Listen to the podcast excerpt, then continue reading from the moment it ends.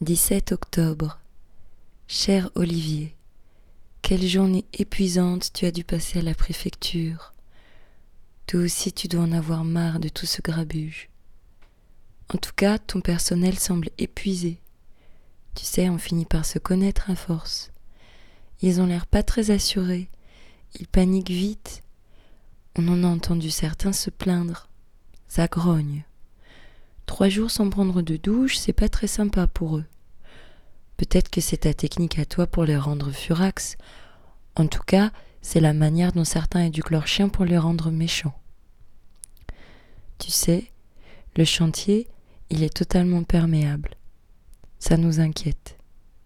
Tu n'as pas l'air de maîtriser la situation, toi non plus. Tu es en sous-effectif Il te faut du renfort tu as dû demander à Jean-Claude qu'il accepte de condamner la place, mais il faudrait reloger pas mal de monde. C'est compliqué, n'est-ce pas?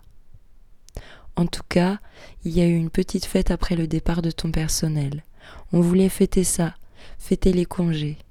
On est content qu'ils aient pu se reposer un peu. Dis, Olivier, la criminalité a dû sacrément baisser sur Marseille ces derniers jours, non? Parce que toute ta réserve de la brigade anticriminalité est sur la place. Alors on se disait ça. Félicitations.